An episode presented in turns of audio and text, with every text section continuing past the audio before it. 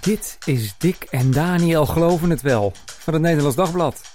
Koffiepraat over kerk en christelijk geloven. Met Dick Schinkelshoek en Daniel Gillissen. Welkom bij de podcast Dick en Daniel Geloven het Wel. Dit is de eerste aflevering van seizoen 2. Dick, we gaan weer beginnen. Ja, echt superleuk. Ik heb er heel erg veel zin in. Mooi. En we gaan praten deze keer over het principe seks voor het huwelijk. Wat is daar nog uh, van over? En uh, van dit ja, toch wel in christelijke kring breed verspreide ideaal. En om even te illustreren hoe dat in de jaren 90 klonk, kunnen we even luisteren naar gospelzangeres Rebecca St. James met Wait For Me.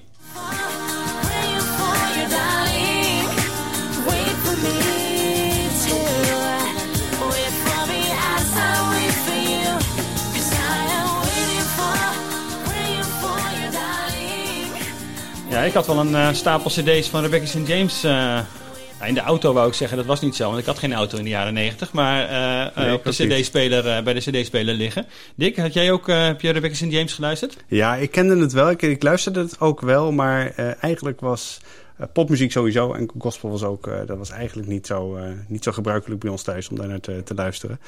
maar dit, ja, dit liedje hier kon je bijna niet aan ontkomen hè, in de jaren negentig. wat was het, 1997? ja, wat ze ermee bedoelt is natuurlijk, Wait For Me is niet een soort lange afstandsrelatie of zo. Of dat ze een hele poos haar geliefde niet gaat zien. Maar echt een oproep aan haar vriendje, heb geen seks, ook niet, ook niet met haarzelf. Hè, tot aan die grote dag waarop dan sinds op een gegeven moment ik de jouwe ben en jij de mijne en dan ja, dus na het huwelijk, seks na het huwelijk, dat was duidelijk. Precies, daar moet, je op, daar moet je op wachten. En dit was ook echt zo'n beetje, moet je je voorstellen, het themaliedje van die christelijke purity culture, hè, die reinheidsbeweging. Ja. Ware was, liefde wacht. Uh, precies, ware liefde wacht. Zo is het in Nederland heel erg uh, bekend geworden. Rebecca St. James was ook een uitgesproken voorvechter uh, daarvan. Is in 2011 uiteindelijk ook zelf getrouwd. En toen werd natuurlijk door interviewers aan haar gevraagd van... hé, hey, maar... Uh, heb ja, je gewacht? Ja, heb je gewacht? En was het echt zo de moeite waard als je dacht dat het was? Nou, dat was uiteraard zo. Uh, ze zei van, als je geen hebt voor het huwelijk... dan weet je ook veel zekerder dat je na het huwelijk ook trouw bent aan, aan elkaar. Zij zag daar een verband. dus ik weet niet of dat ooit wetenschappelijk is onderzocht. Het was elk geval een amazing gift. Iets wat heel bijzonder was om aan, haar, om aan elkaar te, te geven. Ehm, we, wat hier vorige week al even over in de krant. het nieuws dat een van, die, van de allergrootste voorvechters daarvan, Joshua Harris. Dat is een man die is dan bekend geworden met zo'n boek als I Kissed Dating Goodbye. Uh, in het Nederland uh, vertaald als uh, Nooit gekust en toch geen kikker. Maar komt die kikker Merkelijke, ja, die kikker. Ja, dat is een soort sprookjesprins, kikker-achtig ja. achtig iets. en nou, die is van zijn geloof gevallen en die wil nu ook andere mensen helpen als therapeut om van alle schade die de purity culture, dus die het reinheidsdenken heeft veroorzaakt om, uh, om daarmee te, te leren omgaan. Er was een beetje gedoe over in Amerika. Hij gaat inmiddels die cursus niet geven door alle kritiek. Mm. Maar uh, dat was even een momentje, ja. Ja, maar wij gaan natuurlijk niet samen over uh, seks praten, want we hebben speciaal seksfluencer Kokkie Drost uitgenodigd. Ja, hallo. Hartelijk welkom. Dankjewel. Fijn dat je er bent. Een seksfluencer, waar moet ik even dan aan denken? Wat doe jij? Ik influeer. Aha, Zo mooi woord. beïnvloed. Ja, nee, influeer. Dat is ah. natuurlijk de Insta-term. Nee, ik probeer inderdaad een, een, een positieve uh, beweging op gang te krijgen. Ja, waarin ik gewoon van alles vertel over seks. Een realistisch beeld geef, maar vooral een positief beeld. Wat gewoon door veel mensen te begrijpen is. Met praktische tips ook hier en daar. Ik maak het concreet. Ja. En juist, ik vind het ook heel belangrijk, zeker als het over seks gaat Um, weet je, het is zoiets persoonlijks. En dus je moet er zelf over nadenken. Dus het is veel minder zwart-wit dan we graag uh, ja. zouden willen geloven. En ben je ook grootgebracht met het reinheidsideaal Zeker. van de jaren Ja, ik weet nog, ik was echt uh, ik was groot fan van Rebecca St. James. Want uh, nou, ik kom ook uit een, uit een vrij behouden kring, zou ik maar zeggen. En Um, ik weet nog wel dat Rebecca St. James dus de combinatie was van en popmuziek. Dus hè, hè, mm -hmm. eindelijk even los van het stijve. En zij was dan ook wel dat ze echt nadacht over geen seks voor het huwelijk, weet je wel. Dus dat dacht ik, oh, dat is echt heel mooi, ja. echt. Dus ik was groot fan. Um, ja, en bij ons thuis was seks eigenlijk helemaal, daar praten we echt niet over. Dat was heel erg eng. Mm -hmm. um, en, maar vooral in de termen van voorzichtig. En het is een beetje raar. En het was niet een, een, een topic dat ik zeg maar op mijn zeventiende dacht dat ik later seksfluencer zou gaan worden of zo. nee, dus het is al een verrassing geworden dat deze kant op ging. Ja, mijn ouders zijn heel blij hoor, inmiddels. Ja? Ah, ja. Kijk, maar dat was ook een proces. Zij vraag, want jij wilde, jij wilde een positief beeld van, van seks neerzetten. Mhm. Is dat dan vooral in christelijke kring? Of uh, ja, kijk jij daar ver, Nou, daar is het, daar is het wel mee begonnen. Ja, ik hoor net dat, dat uh, Rebecca St. James zegt, ja, het was een amazing gift. Ik denk, nou meid, vertel mij dan maar eens even jouw grote geheim. Um, ik ben tien jaar geleden begonnen met mijn praktijk voor relatiecoaching. En ik had daarbij helemaal niet het idee van, ook oh, ga me echt op, op seksualiteit richten. Maar uh, in de gesprekken die ik voerde met mensen kwam ik zoveel uh, problemen die gerelateerd waren aan, aan uh, de seksuele relatie van koppels. En die ook heel veel te maken hadden met emotionele relaties. Die twee hangen zoveel met elkaar, hebben zoveel met elkaar te maken. En ik, ik um, ja, uit een van de, de, boeken van Sue Johnson, dat is een hele bekende relatietherapeut. Um, daar blijkt ook dat mensen met seksuele problemen Um, nee, met een slechte relatie, die wijten 50 tot 70 eh, procent van hun ellende aan de slechte seks. Mm -hmm. En mensen met een goede relatie, die schrijven um, 10 tot 20 procent van hun geluk toe aan een goed seksleven. Oftewel, mm -hmm. als je relatie emotioneel gezien, sociaal, uh, geestelijk goed is, dan is seks ook wel belangrijk.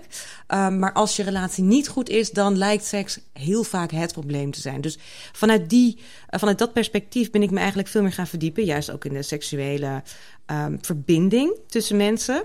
Ja, en ik kom er steeds en steeds meer achter dat dat iets ongelooflijk belangrijks is. Um, niet alleen dat je over seks goed kunt praten, dat is ook een, een, onderwerp.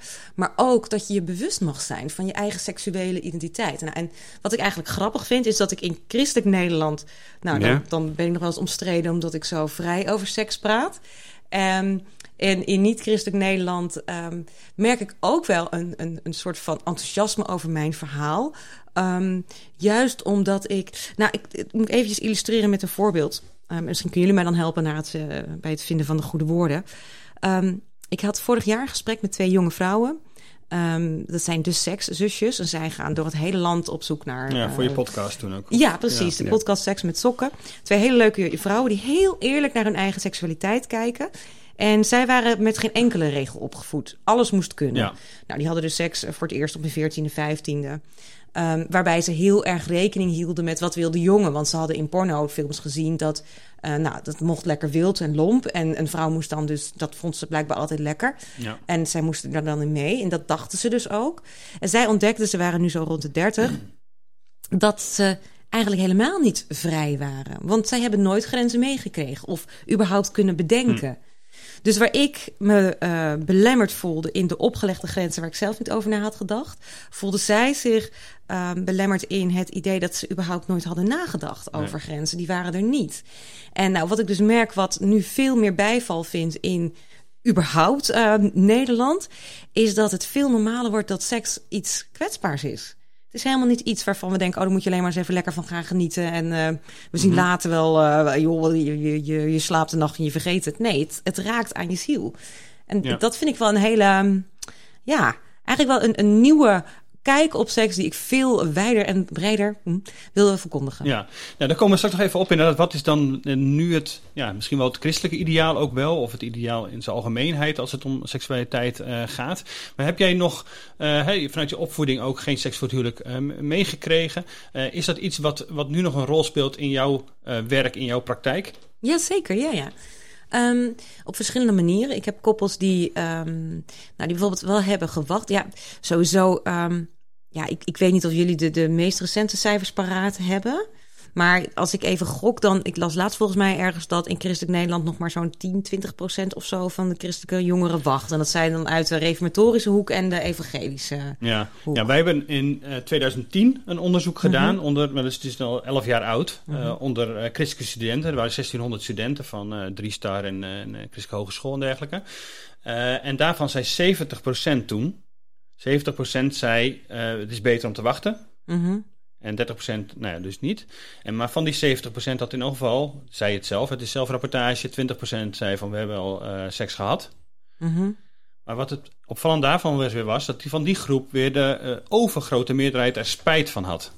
-mm. Dus dat, dat gevoel van ik heb iets gedaan wat niet mag, Mhm. dat zat er wel heel eh, stevig in. We zijn van plan dat, dat opnieuw uit te voeren. Dus Mooi. om te kijken van, hey, zit daar verandering in Mhm. op dit eh, gebied? Maar toen was het het ideaal van eh, geen seks voor het huwelijk werd nog Maar dat is nog maar met de tien jaar mond. geleden ook, hè? Ja. met Maar ik 70% denk- Ik gedragen. denk eerst dat het ideaal ergens nog steeds wel rondzinkt. In elk geval in de hoofden van heel veel mensen. Ook zelfs van heel veel christelijke mensen... die daar helemaal niet zo strikt mee zijn opgevoed. Ja, nou weet je, ik maar denk altijd een een beetje met het gevoel van... joh, eigenlijk... Weet je, als je eigenlijk een het hele beter. goede gelovige bent... dan zou je... eigenlijk- Dat hebben wij Ja, uit- het- natuurlijk niet gedaan. zuiver Oh, leven, hè? Ja, wel, moet zuiver maar leven. eigenlijk het lollig. Dick, dat wij hier met Dick en Kokkie hier zitten. En we Ja. hebben het hier over seks. Precies, absoluut. Zouden mensen deze grap al hebben gedacht in hun hoofd? De Dirty Minds die luisteren, maar ja, goed. precies. Ik hoop het eh, Ehm, voor ze. nou ja, ik, ik, zit hier aan te denken, weet je, ja, ik kom dat gelukkig wel eh, minder tegen, maar wat, wat ja, ik- even bedrieglijk is, ehm, is dat ehm, seks vaak dus nog wordt gekoppeld aan dat schuldgevoel, Ja, inderdaad. precies. Hè? Want Dat- je hebt dan je bedoel ik, ja. zuiverheid en je reinheid opgegeven. Ik geloof dat inderdaad Joshua Harris en ook Rebecca St. James, hè, dat, Mhm. dat die beide inderdaad ook dat de purity, dat is ook zo'n, zo'n ja, ik vind het een akelig woord, Mhm. alsof we zuiverheid kunnen bereiken. En- Puurheid, echt. Hè? Dus ja, alsof je het ooit gehad hebt. nou, ik heb laatst iets gehoord van Arnold Huigen. Dat is die theoloog die een boek heeft geschreven over Maria. Ja. Ja. Icoon van genade, geloof ik, heet zijn boek. En hij zei nou dat dat hele idee dat wij dus net zo zuiver en rein moeten zijn als de maagd Maria, die dus een onbevlekte ontvangenis had, heeft ook een heel zwaar stempel gedrukt op het idee dat je dus als maagd het huwelijk in moet. Ja. En eh, daar gaat het helemaal totaal niet over bij, bij Maria, weet je, over haar maagdelijkheid. Nee, want Dick, hoe is die ontwikkeling dan geweest in de theologie? Nou, over die ik vind ik vind het heel interessant dat je over die maagdelijkheid begint. Want volgens mij is, is dat echt al heel erg vroeg eh, in, de, nou, wat is het, in, in, in het vroege christendom ontstaan. Het idee dat het heel goed is om eh maagd te zijn. Eh, kijk, aanv- aanvankelijk kwam dat voort uit. weet je, als, je, als je meisje was, dan weet je op een gegeven moment, wat je was, wat is het, 14, 15, 16, werd je door je, door je vader uitgehuwelijkt aan een man die vaak 30 of nog ouder was. Want die moest het eerst een beetje gemaakt hebben voordat hij met een vrouw kon trouwen. Nou, die waren, die waren nog veel, veel jonger. Eh, en dan kon het een keuze zijn als je christelijk was, om in plaats daarvan te zeggen: nee, maar ik wil mij als maagd aan, aan, eh, aan God wijden. Ik heb een hogere roeping. Nou, dan ontfermde de kerk zich over je. Zo ontsnapt je aan uithuwelijking. Nou ja, precies. Dus dat was een soort die keuze voor maagdelijkheid. Ik bedoel, eh, eh, Paulus zegt ook al tegen, tegen weduwen van ga vooral niet, niet, niet hertrouwen als je niet hoeft. Want dat eh, zorgt ervoor dat je juist extra tijd hebt voor de Heer. En volgens mij is dat ook het hele, het hele idee eh, aanvankelijk achter eh, celibatair leven. Zoals wat, eh, wat Paulus deed. Dat je daarmee dus niet... je hebt, je hebt geen tijd, je, hebt geen, je bent geen tijd kwijt, je hebt geen verantwoordelijkheid, je hebt geen Het energie. scheelt een hele hoop gedoe, Nou, toch? dat dus. En, Ja. al, en al dat gedoe, zeg maar, dat heb je dus niet. En dus kun je heel veel tijd voor aan de Heer besteden. En volgens mij komt daar ook gewoon ook voor vrouwen eerst dat idee van, van, van maagdelijkheid vandaan. Nou, dat is dus volgens mij enorm verheerlijkt naar van en dus zo rein en zuiver moet je Precies, zijn. ja, dat komt er dan op een gegeven moment bij. Dat is natuurlijk- ja, ik vind dat wel een fascinerende Ja, ontwikkeling. dat en nou Augustinus heeft natuurlijk ook zijn steentje bijgedragen aan het idee van seks is alleen maar voor de voortplanting van, eh, van ons soort en Ja. niet voor enige genot vatbaar en zo, weet je wel. Dus nee, dat, ja, dat, dat, dat, werd daar hebben de mannen nog steeds het, heel veel eh, last van. Ja, dat werd, werd gekoppeld aan het idee van, van schaamte en schuld ook. Ik zie het in mijn praktijk nog wel. Er komen nog vaak eh, eh, koppels die dus echt eh, willen wachten. Of dat is iets wat ik eh, eh, vaker zie als ik met koppels praat die problemen hebben op seksueel gebied. Is dat ze hebben gewacht en dus dachten, nou, nu wordt het paradijselijk en hemels. Mhm. Want we toch, hebben het eh, volgehouden. En viel tegen. tegen. Ja, precies. Wat niet meer dan logisch Ja. is. Want ehm, weet je, zoals je twee verschillende persoonlijkheden bent op emotioneel gebied, ben je dat ook op seksueel gebied. Ja. Alleen ik heb dat nooit geleerd ergens. Ehm, het is ook niet iets wat je hoort. Het is juist sterker nog, je ziet in films of waar dan ook in boeken, eh, alsof iedereen op dezelfde manier seksueel zou moeten functioneren. Mhm. En misschien is dat even zo als je bol van de hormonen staat als je net verliefd bent. Ehm, ja, dan wil je eigenlijk wel de hele dag en alles functioneert prima. En, maar op een gegeven moment kom je in een, in een, eh, in je relatie op een punt dat het hormonencircus wat bedaard is. ehm, dat je ook inderdaad, nou, je krijgt gedoe. Ja, ik, ik, kijk even naar de man die het woord gedoe... oh nee, dat was ik, hè, die het woord introduceert. Nou ja, nee, maar ik, uh, ik ben het met je eens. Iedereen die relatie heeft het met je eens. Ik heb een hele leuke relatie, maar af en toe is het gedoe. Het is nou, ook ja, gewoon gedoe, ja. Het is ook gewoon gedoe, dus de seks is ook niet... Daar staat je hoofd ook niet altijd naar, je lijf staat er niet altijd naar als je kinderen krijgt. Dus het is helemaal weer een ander verhaal. En dat hoort er ook bij. Je hebt ook gewoon je eigen seksuele persoonlijkheid.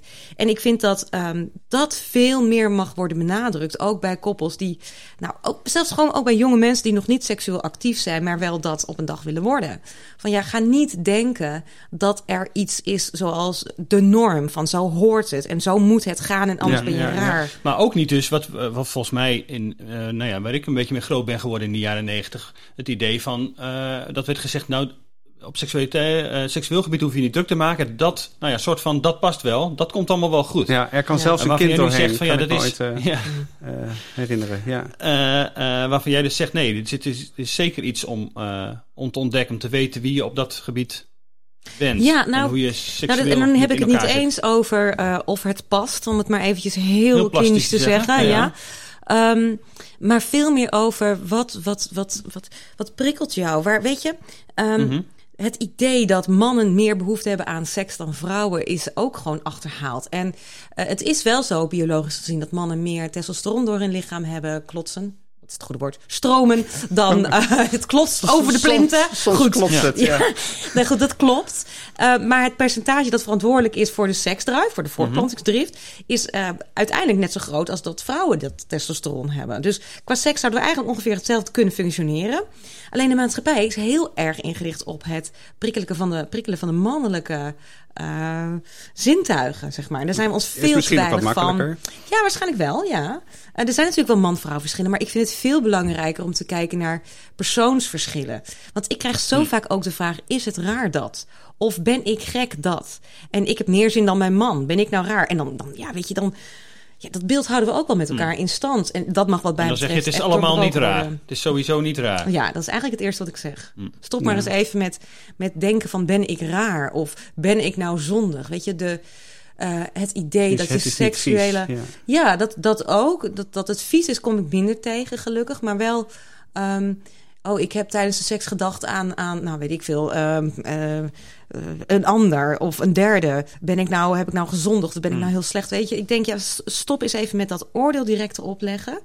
En dan kom ik eigenlijk naar mijn volgende punt van mijn uh, betoog. Um, want ik vind namelijk als het gaat over ook over wachten met seks of um, de manier waarop je seks hebt, ook gewoon met je partner, ook als je een huwelijk hebt of een, of een vaste relatie, dan blijft het nog belangrijk dat het je eigen autonome keus is.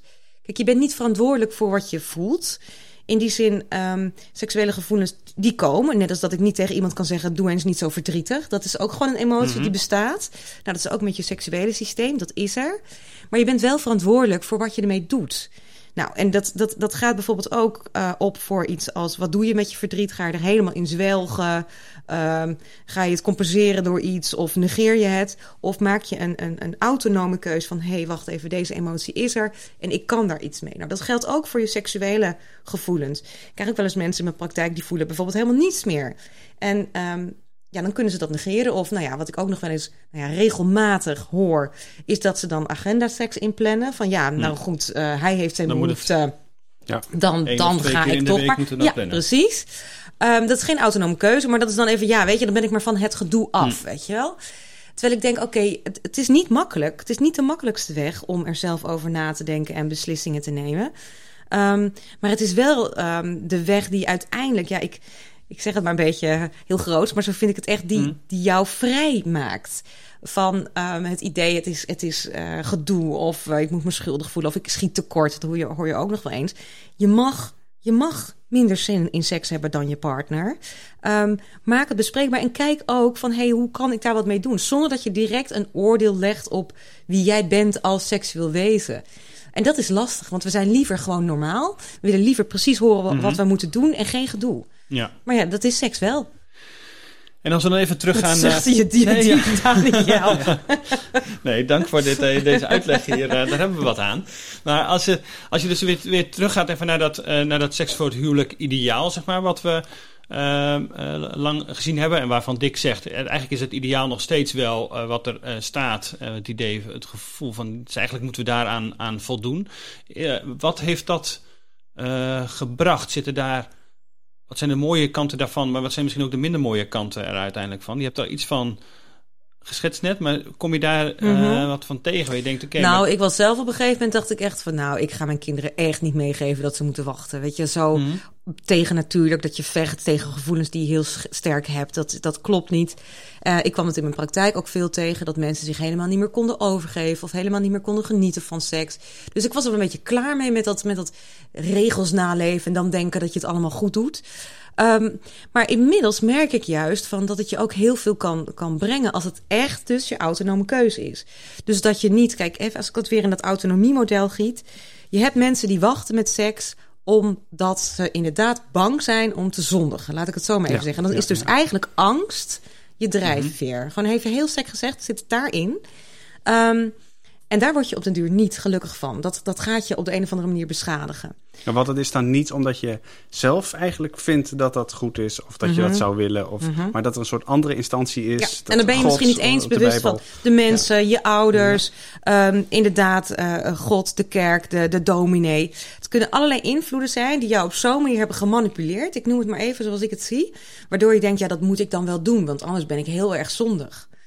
Dat is echt niet de goede motivatie. Ik hoor ook mensen die wachten uh, met seks, omdat ze dus echt de bewuste keuze maken van: weet je, uh, ik verlang heel erg naar jou en mijn seksualiteit mag er volledig zijn. Dit is iets wat ik puur met jou wil delen en. Um, en dat ook allebei, hè? Want als de een zegt van, nou, ik wil per se wachten, en de ander zegt, nou, ik niet. En dan, weet je, dan wordt het ook weer zo'n krampachtig gedoe. Soms is dat lastig voor koppels, maar ik merk over het algemeen dat ze er wel uh, vaak op één lijn zitten. En ik vind het sowieso wel fantastisch dat er zo bewust over wordt nagedacht. Um, ja, dan ben, je, dan ben je eigenlijk al tevreden. Zeg maar als mensen er nou zo ja, ik tevreden is natuurlijk niet het belangrijkste. Hallo. Nou ja, weet je, dat mensen erover praten. Ik hoor ook heel vaak koppels die dus zo idealistisch praten. Maar ik hoor gewoon de dominee oreren. Mm. Weet je wel? Dus dat, dat geval zit er, ja, dat gevaar zit er ook wel een beetje achter. Ja, maar in veel gevallen hebben, door, om dat eigen te maken, om daar zelf dan helemaal voor te gaan en voor te kiezen, dat, dat, dat, dat, vraagt wel even wat. Mm -hmm. Want omdat het misschien wel, nou ja, uh, Gerrit de Kruijf uh, heb ik er nog even bijgepakt. Die heeft een ethicus die in 2008 een boekje heeft geschreven. Is inmiddels is 2013 geloof ik ja, overleden. 2013 overleden. Um, uh, over ethiek onderweg. En die zegt van, het is eigenlijk levensvreemd om, uh, als er geen seksuele omgang mag zijn in, een, in een relatie. En dat dat mhm. moet wachten tot ja. het moment dat je inderdaad ja, elkaar trouw hebt beloofd. Wat ik dus ook vind, en ik weet niet of meneer de Cruijff dat ook in zijn boek noemt. Um, soms wordt seks ook wel zo'n soort van heilige icoon gemaakt. Van ja, als we op dat vlak maar rein en zuiver ja. blijven, nou, dan zijn we goede christenen, weet je wel. Daar kan ik ook niet helemaal bij. Dat vind ik ook wel erg doorgeslagen. Dus als een koppel dat ook heeft, van ja, we willen daar echt mee wachten, want het is zo'n groot cadeau van God, dan word ik ook wel een beetje kriebelig. Dan denk ik, ja, um, zonder seks tekort te doen, maar dan denk je, het is maar seks, weet je hmm. wel. Um, wat wel heel belangrijk is in een relatie. En het kan ontzettend veel vreugde verschaffen. Maar het is soms ook gewoon even een aangemodder en, en dat soort dingen. Maar even ja. terug naar het autonomiepunt. Ja. Um, ik kom ook echt eens koppels tegen die dus bewust wachten. Of nou, ik heb laatst een stel gesproken, dat had dan uh, de grens eigenlijk heel strak gelegd. Maar die mochten van zichzelf dan altijd net ietsje over die grens heen. En op die manier konden ze het dan, zeg maar, uh, wilden ze het dan uh, bewaren. Maar, maar die een groeimodel van, of zo? Ja, zo, zoiets. Dat ja. een soort van ja, groeimodel. Een beetje zondig en niet te veel, zeg maar. ja, maar die waren, en dat vond ik heel mooi. Want die, Iedere maand ietsje meer. Die koppelden dus niet het idee van zonde daaraan. Dus dat was oh, geen, okay. geen angstfactor bij. Maar echt iets waar ze gewoon zelf bewust voor kozen. En toen dacht ik, ja, weet je op die manier groeien ook samen op seksueel gebied meer naar elkaar toe. Um, waarmee ik niet wil zeggen van je moet echt per se wachten of zo. Maar ik vond het op hen, hun manier echt een hele relaxte keuze. En het was ook hun eigen proces. En als je nou aan mij vraagt, uh, wat zou jij uh, tegen de mensen zeggen daarover? Ja, ik moet die hmm. mensen eerst zien. Ja. Want wat voor het ene mens goed is, kan voor het andere mens totaal ja. verkeerd uitpakken. Ja. Maar neemt het uh, ideaal in brede kring wel uh, af, behalve dat het misschien nog een soort blijft bestaan, maar dat het, na het naleven ervan. Ja, tuurlijk. Ja, seks is overal, Daniel. open, open deur, hè, dit? Ja, maar, ja. maar heeft, ja, het niet, heeft, het niet, ook met, met nog iets veel meer te maken? Dat het ook ja, een soort, wel. dat het onderdeel uitmaakt van de christelijke tegencultuur die mm -hmm. aan het, aan het afbrokkelen is. Ja, nou, en ook, ik hoorde bijvoorbeeld laatst een, een jonge vrouw vertellen, die had gewoon, die zat op een, een behoorlijk keurige christelijke school. En haar godsdienstleraar had ooit gezegd: ja, eigenlijk is nergens in de Bijbel te vinden dat seks voor het huwelijk slecht is. Maar daarvoor kijk ik even naar de theoloog. Ja, ja, wat, nou, uh, hoe zit het? Uh, wat zegt de Bijbel erover? Dick? Ik heb me altijd ontzettend verbaasd over uh, mensen die het dan hebben over een Bijbels huwelijk, waarin dan natuurlijk geen seks voor het huwelijk zo ongeveer dan de belangrijkste regel is. Van een Bijbels huwelijk. Van een Bijbels huwelijk zit, er, ja, okay. zit, zit, de grootste regel daarvoor. Ja. maar, maar daar ook de, de grootste moeite hadden als je dan vraagt, ja, maar wijs dat dan even aan boven Ja, weet je, een Bijbels huwelijk, ik vind dat sowieso een heel lastig begrip. De Bijbels huwelijk is, is ook een polygaam huwelijk volgens mij. Er waren enorm grote Bijbelse helden die er meerdere vrouwen op nahielden. Ja. Andersom trouwens. Hey, dat is wel een oud-testamentisch uh, Bijbels huwelijk. Hè? Dat, is wel een oh, belangrijke nuance, vind ik. Ja, God liet het, die, liet het toe, maar steunde het niet, toch? Uh, nee, ja. Alsjeblieft, zullen we wegblijven van dit soort... nou, wat ik, ik gisteren was ik nog... Uh, dat gisteren ja. met iemand in dit, in, had ik het hier over. En uh, toen vroeg hij inderdaad ook van wat is een Bijbels huwelijk? En toen dacht ik, ja, Jezus maakte wel het verschil in het Nieuwe Testament... dat hij überhaupt de vrouw weer serieus nam. Die kreeg nou, gewoon dat weer, is denk ik een heel groot onderscheid. Weer, weer spreekrecht en zo. En ook als er over het huwelijk wordt gepraat... hoe dan ook de vrouw haast een podium krijgt. Nou, dat was volgens mij in die tijd een beetje absurdistisch. Ik ben heel blij...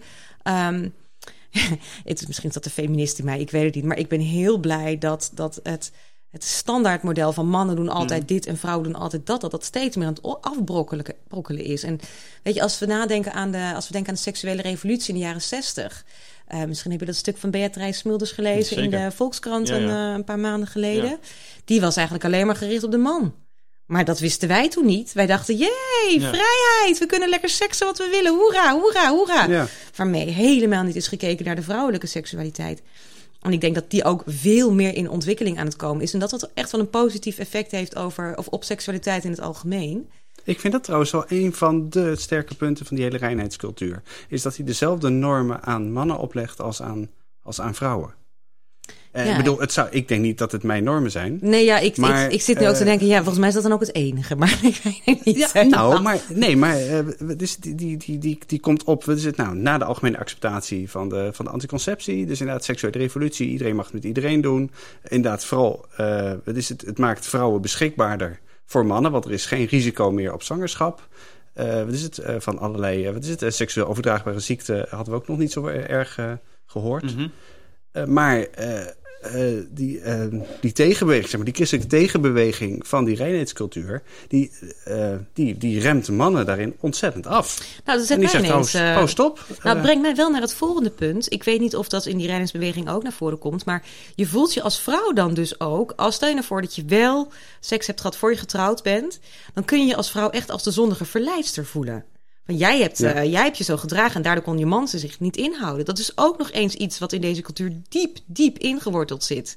Ja, ik weet niet of dat ja. bij die reiningscultuur juist uh, bewust werd omgedraaid, maar dat herinner ik mij niet zo. Nee, dat herinner ik me ook niet. Maar ik, nou, ik, maar ik denk wel dat je even schuldig bent. De MeToo-beweging bijvoorbeeld. Um, dat is helemaal niet vanuit een christelijke ethiek of iets ontstaan. Maar ik zie achteraf wel dat ik denk van wow. Um, dit, dit is ook voor christenen iets waar we echt wat mee kunnen. Gewoon van, ja, neem je verantwoordelijkheid. Je kunt niet zeggen, de vrouw is een zondige verleidster en uh, ik kon er niets aan doen. Weet je wel, en als ik naar jullie kijk, denk ik dat mm. jullie dat nooit zouden zeggen nee, natuurlijk. Nooit. Nee, maar ik heb ooit een situatie gehoord waarin een man en een vrouw in een kroeg elkaar aan het zoenen waren, een beetje speelden, een beetje elkaar verleiden. Ze gingen naar een van hun twee thuis. En daar wilden ze verder gaan. Maar toen zei die vrouw: Nee, stop. Mhm. Ik wil niet verder gaan. Toen is die man toch verder gegaan. en zij heeft hem vervolgens aangeklaagd uh, wegens verkrachting. En dan moet je opletten: hè? meer dan 50% van vrouwen die dit verhaal horen. Vindt dit geen verkrachting, want wie A zegt moet B zeggen. Ja, precies, je hebt aanleiding gegeven. Ja. Ja, ja, ja, ja, en mannen kijken er echt heel vaak anders naar hoor. Dus het zit ook bij vrouwen zelf erin. Van ja, wacht. Ik, en dat ik, ik moet wel, als ik nu eenmaal uh, met hem ben gaan zoenen, ben ja. met hem meegegaan, dan dus moet ik, ook het, wel. Ik kan hem niet nu teleurstellen. Ja. Terwijl je eigenlijk elk moment nee kunt zeggen. In een goede, veilige seksuele relatie moet je elk moment kunnen zeggen: uh, Oh, wacht, de, de veiligheid is er hier nu niet meer. En daarom vind ik dus ook dat hele. Um, nou, dat, dat autonomieverhaal rondom seks, dat, dat gaat ook een beetje af van uh, seks is uh, uh, voorspel. nou, dan, dan raak je opgebonden, dan komt er de coitus en dan het hoogtepunt. Seks is zoveel meer daaromheen. Het is ook de veiligheid, het is de -hmm. chemie, het is het elkaar ontdekken, jezelf ontdekken. Um, maar we hebben echt seks iets heel plats gemaakt, terwijl dat totaal niet is. En dat, uh, we hadden het even uh, net over dat, dat, uh, dat vieze element. Zeg maar, dat, ik, ik, ik merk dat, dat dat ook gewoon nog steeds in heel breed spraakgebruik zit. Bijvoorbeeld een dirty mind hebben. het is een ondeugende gedachte en zo. Er zit ergens en daar hoef je dus helemaal niet christelijk voor te zijn. Een soort idee dat er iets in zit dat niet, dat niet deugt, dat niet mag. dat, niet, dat je iets, iets verbodens doet. Ja. Nou, dat is dus wel in onze Europese cultuur wel bijvoorbeeld anders dan in, uh, ik zeg maar even wat, de Chinese cultuur. Um, zonder dat ik over allerlei energievelden wil beginnen of zo. Maar die verstaan bijvoorbeeld. Ja, ja, nou weet je, er zijn echt. De, de, de Tantra bijvoorbeeld, die gaat heel erg in. Juist over het. Uh, in op het voelen, op het. De, de, de, gewoon het, het ontvangen. En daar hebben ze bij ons in onze contraille echt veel meer moeite mee. Seks is vaak iets wat we doen met ons hoofd. En oh ja, ons lijf volgt wel. De porno bijvoorbeeld. Hè, dat vind ik er echt zo'n voorbeeld van. Je kijkt naar beelden. Je betast eventueel de delen die er nodig voor zijn om een hoogtepunt te bereiken en that's it. Weet je, dat gaat totaal niet meer over enig contact met je lijf of wat dan ook. Dus puur dus dat, dat, dat seksuele deel dat even aangaat. Ja. ik vind dat echt een, een ja, het, het, het, doet seks heel erg veel tekort. Want we zijn veel meer dan, dan alleen maar ons seksuele systeem als het over seks gaat. Maar denk je dan dat uh, pornografie in bijvoorbeeld China of in Japan, ik weet niet precies over welke culturen die ik het hebt. Ik heb er niet heel veel verstand van, van dat het daar minder in die landen. nee, ja, precies. Nou ja. maar ik weet wel. Zit je nou, ja, maar dat, maar dat, zou, dat zou wel interessant zijn. Ja, nou ja, ik weet wel dat, dat Tantra daar vandaan komt. En uh, dat veel meer mensen dat ook interessanter gaan vinden. Um, nou, ik moest laatst bij Radio 538 nota bene iets gaan vertellen over waarom porno niet altijd per se een goed idee is. Omdat ze dus in Amsterdam echt te maken hebben met wachtlijsten uh, van pornoverslaafden. Ja. En dat is dus echt een probleem in heel veel levens. En waarschijnlijk heeft dat dus te maken met de lockdown, waarin we meer porno zijn gaan kijken. Ja, dat kan een verslaving worden.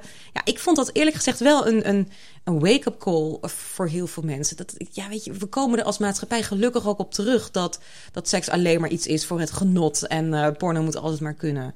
Ja, dus ja, weet je, ik, ik, ik ben helemaal geen, geen occulte zweefchristen of zo. Maar ik vind, ik zie wat seks kapot maakt bij mensen. Denk ik dat Satan daar een machtig wapen mee in handen heeft. Ja. Als we nog even terug gaan naar het, uh, voor het huwelijk.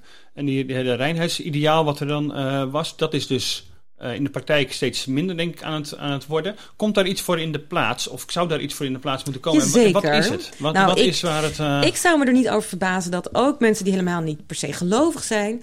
Um, er steeds meer voor gaan kiezen om te wachten met alleen maar gewoon seks hebben omdat het lekker is. Maar dus echt bijvoorbeeld van nee, ik wil het echt mee wachten tot ik iemand vind... Uh, met wie ik me ook emotioneel heel erg verbonden voel. Hm. Um, en als je het hebt over christenen, merk ik, en daar ben ik ontzettend blij mee, dat die bewustwording steeds duidelijker aanwezig is.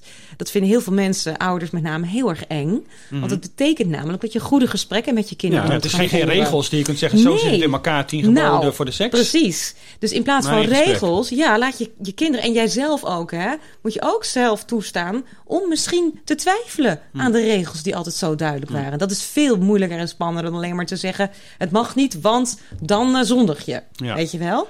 Dus, is, is dat het advies aan ouders om in gesprek te gaan met je kinderen? Ja, weet je, ja, en, zeker. En ook je, je twijfelt zelf over wat jij hebt gekozen uit te spreken. Ja. Um, ja, weet je, ik moet dan heel erg lachen. Mijn kinderen, toen ze nog wat jonger waren, dan, dan zeiden ze: Maar mam, ja, als je seks met iemand hebt gehad en dan word je dus bloot. Ik zeg ja. Ja, maar als je die dan weer tegenkomt later, als het uit is, dat is dan toch heel gek. Ik zeg, ja, is heel gek, dus doe maar neer niet. Weet je wel, dus um, ergens vond ik dat ook wel heel, heel ja, ontwapenend. Want ja, seks is inderdaad wel zoiets intiems wat je niet met Jan en Alleman ja. deelt. En dat mogen ze ook wel weten. Um, maar ik realiseer me ook wel, het zijn gewoon ook seksuele wezens met hun eigen seksuele persoonlijkheid, wat ze gaan ontdekken. En dat mag ook iets heel privé zijn. Het is nou niet zo dat ik zeg, Daniel, ga jij eens eventjes uh, met al je kinderen elke dag over seks praten of mm -hmm. zo. Uh, dat lijkt me ook een dagtaak voor jou. Uh, maar als je, als je gelijk hebt, dat betekent dus eigenlijk dat christenen en niet-christenen op dit vlak naar elkaar toe bewegen. Dat hoop ik wel. Dat we eigenlijk dus, maar oké, okay, je hoopt het misschien, maar zie je het ook. Ja, jawel, zeker. Nou, weet je, laat ik het zo zeggen. Voor mij is uh, Jezus de, de, de, nou ja, de, de belichaming van het goede voor hebben met zijn mensen. Vanuit liefde. Um, weet je, je, regels die er, die er zijn doorgegeven of uh, die wij op die manier hebben opgevat. Uiteindelijk hebben die het goede met ons voor.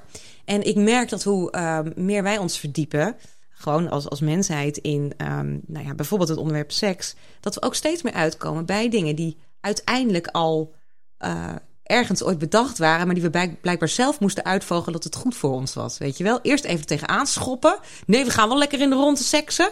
En dan toch ontdekken dat het hmm. misschien niet het allerbeste was. Om even zo te duiden. Dus, we zijn eigenlijk gewoon een soort pubers. Ja, dus we zijn, we zijn eigenlijk gewoon een stel pubers. ja, dat mooi gezegd. Ja. Maar is dit voor pubers inderdaad dan... Uh, want wat is het advies voor de pubers dan? Die, en de, en de In deze puberale cultuur. Ja. ja. precies. Die hier uh, uh, over nadenken en mee bezig zijn en seksualiteit ontwikkelen. Is dat inderdaad veel van... nou ja, weet wat je doet. Wees trouw is belangrijk, serieus. dat soort dingen. Maar op een veel blijdere manier, Daniel. Weet je, why should the devil have all the good sex? Mm -hmm. De christenen moeten juist de goede seks gaan hebben. Gaan uitvogelen dat het inderdaad... Misschien krijgt Rebecca St. James toch nog een beetje gelijk ooit. Maar dat het inderdaad soms waanzinnig is. Met al het gedoe wat er is. Weet je, ik van wat dat betreft vind ik seks ook maar gewoon... uitvogelen betekent wel gewoon... Ja. Betekent dat experimenteren of wat uh, betekent nou, dat? nee, laat ik het even... Dat, ik heb het nou echt over een, een, een uh, relatie van liefde en trouw.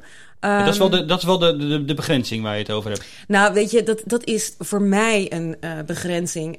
omdat ik mm -hmm. merk dat als jij um, in een relatie zit met iemand bij wie je je zo veilig voelt dat je emotioneel volledig naakt kunt zijn, mm -hmm. dat het ook heel erg ten goede komt aan de seks. En dat vind ik ook de grootste knipoog van het hele concept dat seks bloot is. Dat heeft volgens mij alles mee te maken dat je ook emotioneel ja. bloot kunt zijn met elkaar. Dubbel bloot. Ja, het is hartstikke bloot. En um, ik merk wel dat dat gedachtegoed steeds belangrijker wordt dan... oh, als het maar lekker is, dan is het wel goed. En uh, mm. de jongen is te, te vertrouwen, weet je wel? Ja. Ik denk, nee, seks doet veel meer met je. Uh, maar wat vroeg je precies ook weer over die puberteit? Nou, wat, wat, wat je daar uiteindelijk mee, uh, mee moet als je nou ja, puber bent, tiener uh, dus, of, of twintiger... Mm. en je staat voor ja. je hele seksuele ontwikkeling. Wel... Wat voor stappen zet je dan? Ja, ik denk om te beginnen dat we echt wat milder mogen zijn. Want ik hoorde jou net ook al, je begon ook op zo'n orerend toontje van trouw en na is belangrijk. Oh shit, dat zullen mijn kinderen denken ja, als ze waarschijnlijk voelen die dat ook hoor. Ja, ja, ja, ik doe het ook hoor, Daniel. Ja. Maar ook daarin moet je mild tegenover jezelf zijn. Mm -hmm. um, maar juist ook gewoon, ja, seks hoort bij je, dat klopt. Ja. Uh, maar ook zeggen, weet je, er zijn mensen die daar veel te onvoorzichtig mee om zijn gegaan. Um, weet je, dat seksueel misbruik ook zoveel kapot maakt. Daar zijn we ook pas na, na 50 jaar achter gekomen mm. dat dat zo bleek te zijn. Ook hierin zullen we weer gaan leren. Dus ik denk echt dat we ook mild voor onszelf mogen zijn. Maar het begint net zoals alles met een bewustwording hiervan. Dat het altijd belangrijk is dat, um, dat seks iets is wat je kunt bespreken met elkaar. Dat het niet iets engs, vies, zondigs of schaamtevol is. Um, wel iets persoonlijks en iets privés. En dat er niet zoiets is als een zwart-witte regel die voor elke mens geldt. Want we zijn allemaal anders, ook seksueel gezien. En let op je toontje. Wie de schoen past, Daniel. Don't worry, be happy. Mooi. Hartelijk dank voor, uh, voor dit gesprek hierover. Graag Ik denk dat het ons uh, allemaal weer verder uh, kan, kan helpen. Dank voor dat je geluisterd hebt naar deze podcast. Volgende week zijn we weer. tot dan.